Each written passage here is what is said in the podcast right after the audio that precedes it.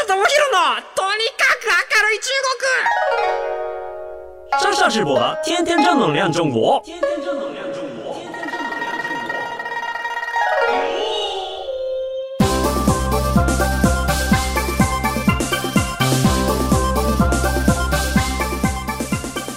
山西面、女子面、大家好，我是上上直播。皆さんこんにちは。中国ビリビリナンバーワン日本人インフルエンサーコンテンツプロデューサーの山下智博です。日本放送ポッドキャストステーション山下智博のとにかく明るい中国。この番組は中国で結構有名な私があなたの知らない中国の面白トピックやそんなにどやれない豆知識を紹介していき日本と中国の架け橋ならぬローション的な役割を果たしていきます。ということでですね最近やっぱりこう日本でそこそこ、まあ、知名度が上がってきましてというかあのいろんな新しい番組も始まったりとかしまして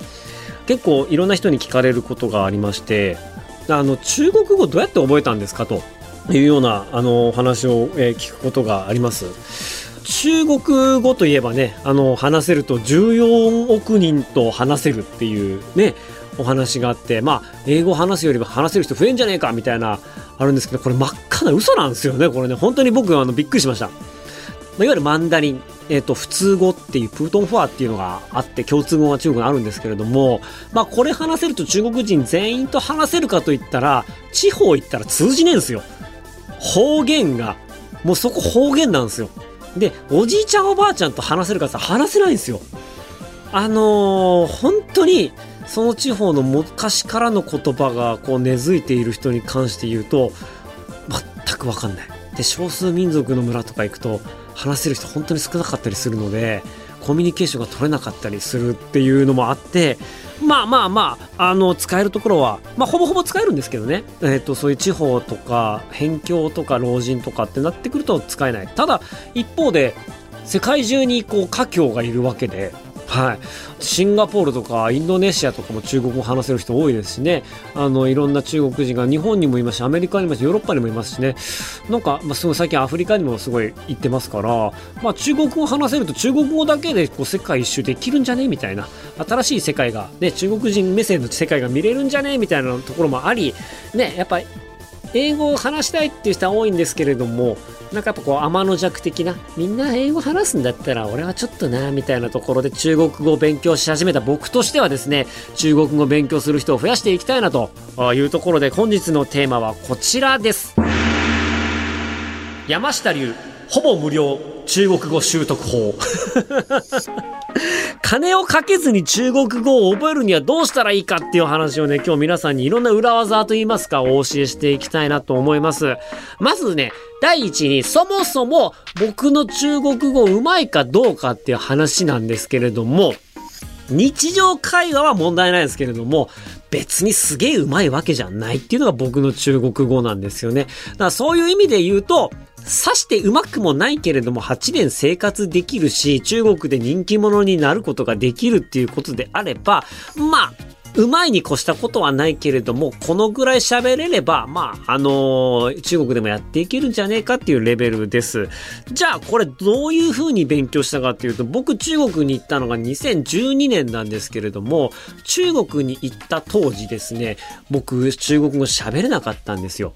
うん。で、なので、まあ、それまでちょっと、あの、中国人の友達に教えてもらったりとかしたんですけれども、いかんせん、こう、地頭というか、勉強する頭があんまり、あの、良くなくて、勉強勉強ってなっていくとなかなか覚えられなかったんですよね。なので、やっぱりこう、現地に飛び込むのが一番早いやっていうことで、あの、まあ、現地に飛び込んだわけなんですよ。最初はなんかあの、僕、自費留学っていう形で、えっ、と、まあ、お金払って語学学校に行ってたんですけれども、で、そもそもね、留学して金払ってるんだったら、今日のあの、ほぼ無料ってどういうことだって話になるんですが、後から気づいたことがあって、実はですね、中国政府奨学金というような奨学金があって、これを利用すれば、えー寮費、食費、授業料すべて免除。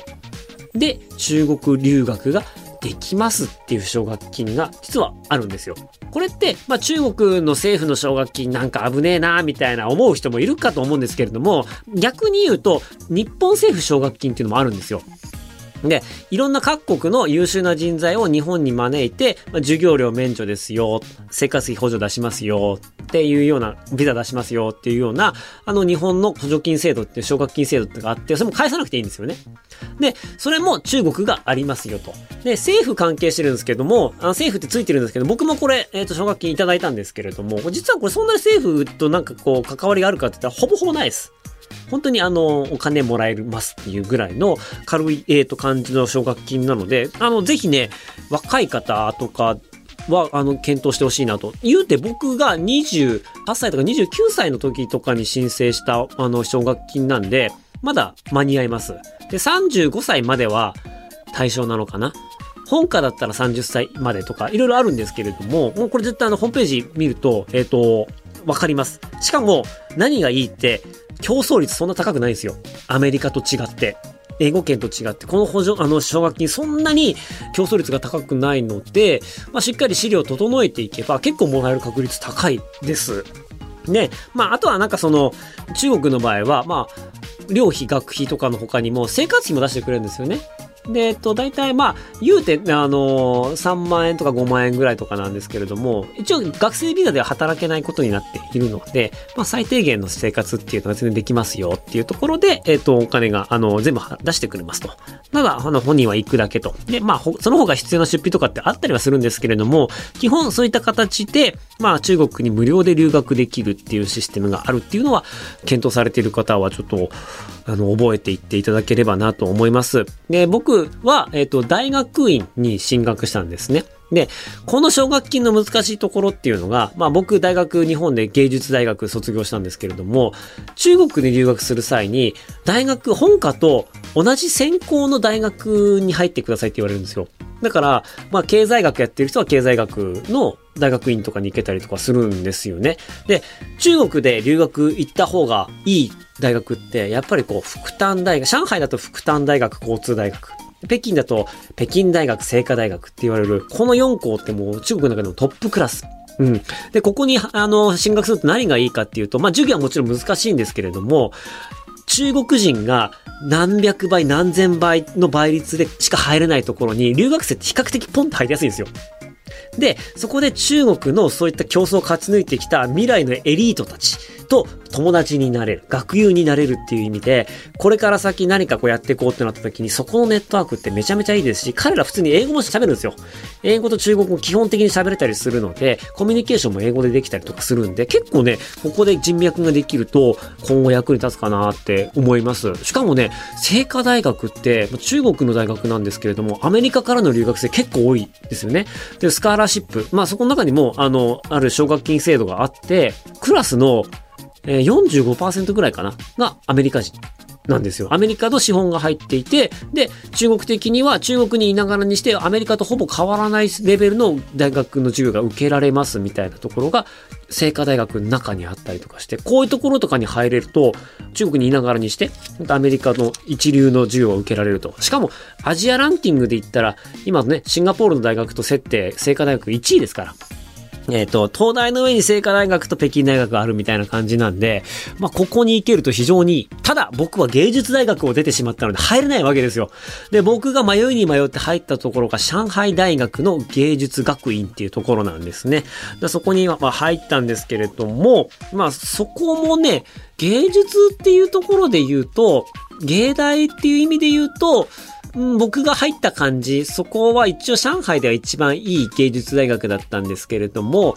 えー、っと、日本の芸術大学の方が面白いかなっていう感じはしました。なんか、生徒のみんながすごくいい子なんですよ。先生の言うことすごい聞く感じで、なんかもうちょっとこう自分勝手にやったりとか、枠外れたりとかするのが結構ね、芸大かなっていうイメージは僕も持ってたんで、みんなすごく優秀でおとなしいなと、しっかりレポートとかやるんだけど、面白みがないなとかって思うと、やっぱ日本の芸大の方が変なやつたくさんいんだっていう感じがしましたね。で、あの、まあ、そういった形で、えっと、行けるのが、まあ、中国の留学です。もちろんね、駅前留学とかもあったりするんですけれども、まあ、自分を厳しく律することのできない人っていうのは、まあ、僕もそうなんですけど、仕事をスパッと辞めて、で、えっと、向こうでこう、まあ、せめて3、4年向こうに行くぞっていう気合を入れて、勉強しながら中国語は少なからずマスターして中国の友達を作って帰ってくると絶対に仕事につながるはずだというふうにして、まあ、自分への投資期間ということで極貧生活を僕も送っていました。はい。で、自費留学っていうのも検討していいと思うんですよね。で、年間でだいたい150から200万ぐらいあると、割といい生活ができるかなっていう感じなんですけど、僕の場合はね、1年100万円で、語学学校の授業料と、えー、寮とか食費とか全部賄っていました。結構、カツカツの生活ではあったんですけれども、自分金出してる分頑張んなきゃなっていうプレッシャーもあって、えっ、ー、と、勉強頑張ることができました。で、上海で言うと、あのー、僕がおすすめなのは、やっぱね、交通通大学とかそういう真面目なところに行くと、非常にやっぱこう、勉強伸びると思います。ただ、上海義劇学院っていう、いわゆるその、えっ、ー、と、ドラマアクターとか、舞台芸術関係の人たちが行く大学があるんですけども、大学っていうか専門学校といいますか、あの、学院なので、あれなんですけども、正式な大学っていうわけではないんですけれども、そこに行くと楽しい体験ができます。で、何が楽しいかっていうと、今もそうかわからないんですけれども、街の中心地にあるんで、意外とアクセスがいいんですね。で、量がですね、中心地にある分、敷地が狭いんですよ。で、一般的に中国の大学って広大な敷地の中に寮があって、スーパーがあって、食堂があって、えっ、ー、と、浴場があって、体育館があって、プールがあってっていう、キャンパスの中にみんな住んでるんですよね。で、そういうような広い敷地がないから、学生寮が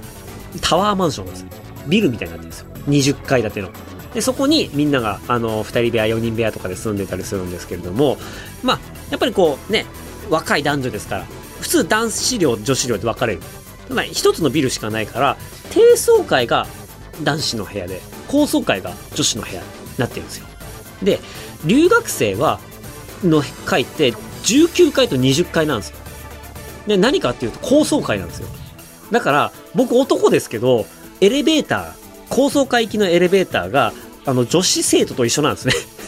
であの僕もその現地の友達と一緒に呼んでた花園タイムっていうのがあるんですけどもあの朝とか放課後の授業終わったばっかりの時にエレベーターに行くと義劇学院本当にモデルとかそういう志望の綺麗な女の人たちの中にこうぎゅうぎゅう詰めのエレベーターに乗れる時間っていうのが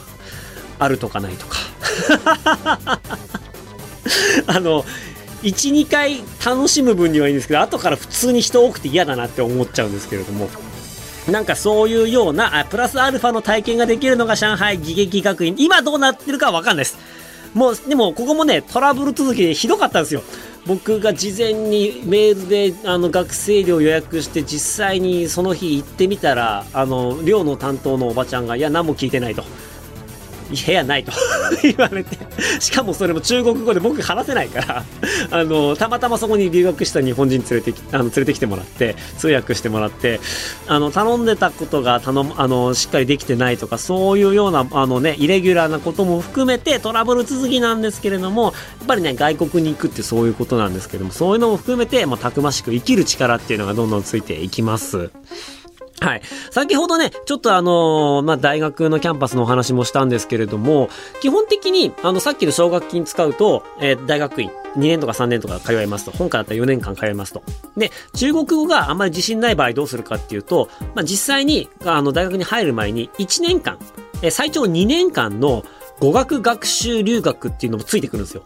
なので、中国語が、まあ、あの、あまり喋れなくても、現地の先生が、あの、中国語を教えてくれる授業に、これも無料で参加できるので、まあ、こういうように1年使って中国語勉強して、じゃその翌年から実際に本か、実際の授業に入っていくっていうこともできたりとかしますので、なんかもう中国語勉強したいなとか、わか、あの、ちょっとこう、一旦仕事を区切りつけたいなとかっていう人も含めて、なんかね、これね、あの、もっともっといろんな人が使ったらいいシステムじゃないかなと思っています。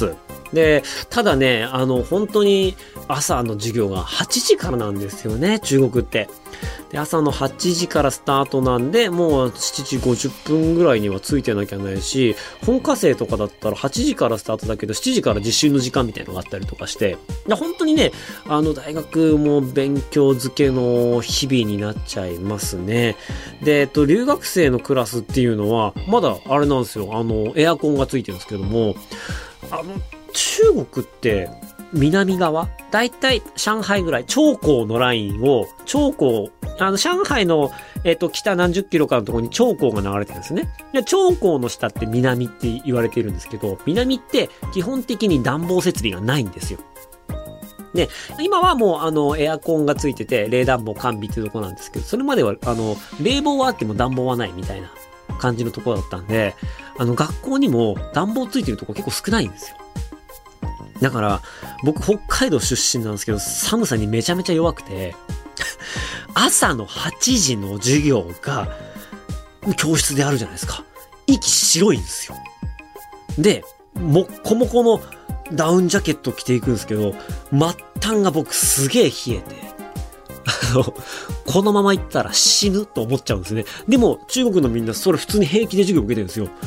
これはもしかして僕が寒さに弱すぎるだけなのかもしれないですけれども、冬の授業はね、ちょっと覚悟しないといけないかなと思います。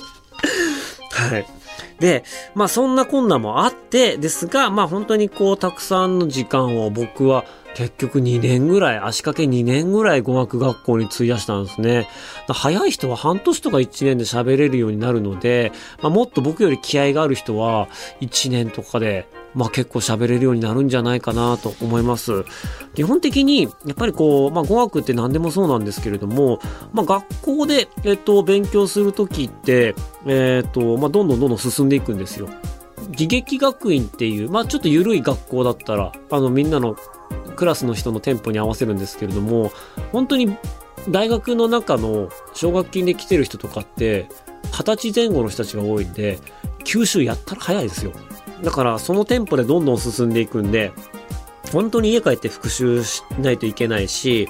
あとたくさんこう CD みたいな音声 MP3 とか聞いて耳を慣れさせていくのは非常に時間かかるんですよね。なんかその、しと C が違ったりとか、るとりが違ったりとか、ずっと、じ、じ、ち、しとかなんかそういう中国語特有の発音があって、これがあの本文の中にたくさん入って、で、それが本当にどの漢字のことを言っているのかっていうのを耳で聞き分けるようになるまで、やっぱすげえ時間かかるんですよね。で、まあこうなってきた時に一番大事なのはネイティブとの会話なんですよ。でもネイティブとの会話が僕もうなんかあの人とそもそも人と触れ合うことが苦手すぎて、で、プラス、あの、言葉がわかんないと会話にならないじゃないですか。ね、あのね、30分とか1時間とか一緒にお茶してもらっても、会話の中身がマジで薄い、みたいな。あのね、いい大人が、30手前のいい大人が昨日何食べましたかっていう、ね、お話をするとか。いや、もうちょっとね、あの、本来的には、今中国に暮らしててどういう感じ？とか、これから中国どうなると思う？とか、テックの周りどう？とか、ネットどうかって最近個人的にはどう見てんの？とかっていう、いろんなね、中身のある話したいんですけど、そこの中身のある話に至るまでに、こう、道のりが険しすぎて、付き合わせるのが申し訳なくなっちゃったりとかするんですよね。でもやっぱ欧米人ってやっぱみんなおしゃべりだから、もう中国人と伝わる伝わらない関係なくめちゃめちゃ喋る。なんかそういう風にしてもう若い人はどんどんどんどん上手くなっていくんですけれども、やっぱりね、現地の友達とたくさん話すっていうことをね、ガンガンやっていかないことには上手くなりません。えー、あとはですね、あの、僕で言うと、聞き取りを結構やるんですね。中国って、まあ、漢字1個につき基本的には一つの発音がついてて、で、それをこう、アルファベットで表示するんですよ。シェンっていうあの発音は SEEN っていう風に発音したりするんですけれども、これってもともとその方言がめちゃめちゃ中国って多かったじゃないですか。中国が方言がめちゃめちゃ多かったので、統一しようってできたのが共通語なんですよね。で、共通するときに、あの、発音記号を統一しようっていうことで、アルファベットを使ったんですよ。で、その時に漢字をそのまま使うか全部アルファベットにするかみたいな議論もあったらしいんですけれども、最終的に漢字が残って漢字それぞれに発音記号がついて、で、単語ごとにこう読み方とか文法とかが組み合わさって中国語ができるようになってったっていうふうに言われてるんですね。なので、まあその発音記号をしっかり聞くっていう意味で言うと、耳を鍛えるために、まあ中国人の言ってるバーっていう言葉を漢字は書けなくても発音記号であの聞き取りができるとどんどん耳が良くなっていくんですよ。こういう練習は僕すごいしていました。でそうすると、あの、耳が聞こえやすくなる。何言ってるかは喋れないけど何言ってるかわかるみたいな状態になりやすいんですよね。で、喋る練習は僕動画を自分で作り始めてから、たくさんたくさん喋るようになって、知らない単語を使ったりとか、調べて使ったりとかっていうことで、喋りはそういう風にして練習していきました。で、まあ、伝わらないこともあったりするんですけれども、中国って面白い国で、あの、方言がめちゃめちゃあるから、共通語話しても、なかなか全員と喋れないっていうお話最初にしたんですけれども、まあ、これが、あの、功を奏してというか、まあ、不思議なもんで、方言はあるんですけれども、使ってる漢字は同じなんですよ。だから、上海語とかもあるんですけれども、上海って例えば、あの、発音すると、上海っていうのが正式な発音なんですけれども、上海語になると三平って言うんですね。全然違うじゃないですか。全然違うんですけれども、文字は上海漢字同じなんですよ。で、各地で、そういう感じで、こう、微妙に違う。でも、漢字は同じっていうのがあって、で、発音とか、聞き取りとかは違うけれども、漢字って、みんな、均等に読めるんですよ。だから、中国って字幕文化なんですね。なんかニュースとかでも基本的に字幕がついてて、字幕があると漢字だから発音は違うけど、田舎のおばあちゃんでも読めるんですよ。だから、そういう意味で言うと、あの、アメリカって基本的に字幕ないから吹き替え文化って言われてるんですけれども、中国って字幕文化だから、僕がめちゃくちゃな中国語を話しても、下に字幕がついていれば通じるんですよ。対面ではなかなか話ができないけれども、まあ、あの、多分日本語話して字幕でもいいですし、中国の下手な中国語で字幕でもいいですし、そういう意味で、あの、字幕に対する許容度が高いので、アメリカよりも外国語ができなくても、意外とコンテンツ届けようと思ったら、中国ってすごくやりやすい国だったりするんですよね。だから方言、中国人もね、各地の方言わかんなくても字幕ついてたらわかるわけですから、まあそういう意味で、まあ向こう行ってびっくりしたのが、その共通語、マンダリンっていうのが、実はまあ漢字の方が読み書きできると、もういろんなところの情報が吸い取れるっていう意味では、非常に面白いなっていう思ったという話です。はい。そんなわけでですね、まあ、大学生活してたわけなんですけれども、本当に8時にね、授業あって、午前中の授業が終わったら、僕はあの寮に帰ってきて、まあ、もう外国人と3人暮らしとかだったんですけれどもね、テラスハウスみたいな感じで、あの、1個リビングがあって、えっ、と、自分の部屋があって、で基本的にそこにいて、で、たまに友達たちと一緒にこう、リビングみたいなとこで飯食ったりとかするような暮らしをしてて、まあね、そこの部屋はやっぱ留学生なんで、まっとうに払ったら、えっ、と、1日1500円とか2000円ぐらいするんですよ。で、あの、1ヶ月でやっぱりこう、あのね、5万円とかしてかかっちゃうんで、まあそんなに結構安くはないかなっていう感じはするんですが、まあ、中国人の量だったらね、6人部屋とか4人部屋で、年間で数万円とかなんですよね。量がめちゃくちゃ安いんですよ。うん。でも、なんかさすがにちょっと外国人はグレードのいいとこに当てがってくれたりするんで、まあそういうところで住んでたんですけれども、とにかくとにかくもう生きていくためには中国語が必要だっていう話になってくるんで、まあ嫌が王にも覚えるようになるっていうのが、まあ僕の怠け者の自分への一番効く中国語学習法。で、まあ時間がある人はぜひ中国にいいと思いますし、お金がなくてもね、あの今日お話しした奨学金なんかを使えば、えっ、と、うまくこう、経済的にもあまりプレッシャーなく中国留学できたりしますし、まあこっから先ね、中国の優秀な人材との人脈っていうのは、中国国内だけじゃなくて、まあね、今回最近その中国のね、あの企業への締め付けが強いみたいな話があって、まあどんどん外国で起業する人とか、あのアメリカで起業する人、日本で起業する中国人っていうのが、まあどんどん増えててくると思いますし、そういう意味でも中国とのパイプ、中国との友達っていうのが、っぱこう、一人二人いると、世界の見え方がまた違ってくるかなと。まあ、何がいいとか悪いとかではなくて、今までね、日本とアメリカの視点っていうのは基本的にあったわけですけれども、同じ事柄を中国の視点から見たらどうなるんだろうっていう補助線が、まあ、引けますよっていう意味で、まあ、そういうような海外留学っていうのも、僕的にはいい経験になったなと思いますし、そういった経験が皆さんにも役に立つんじゃないかなと思っているっていうところで、本日のお話これまでにさせていただきたいと思います。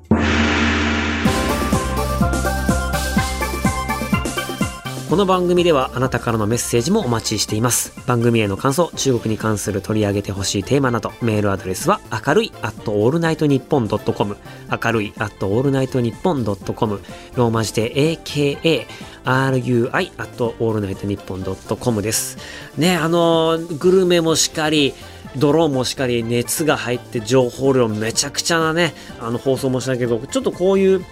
緩い放送もね、たまにはやっていかないと僕も疲れる。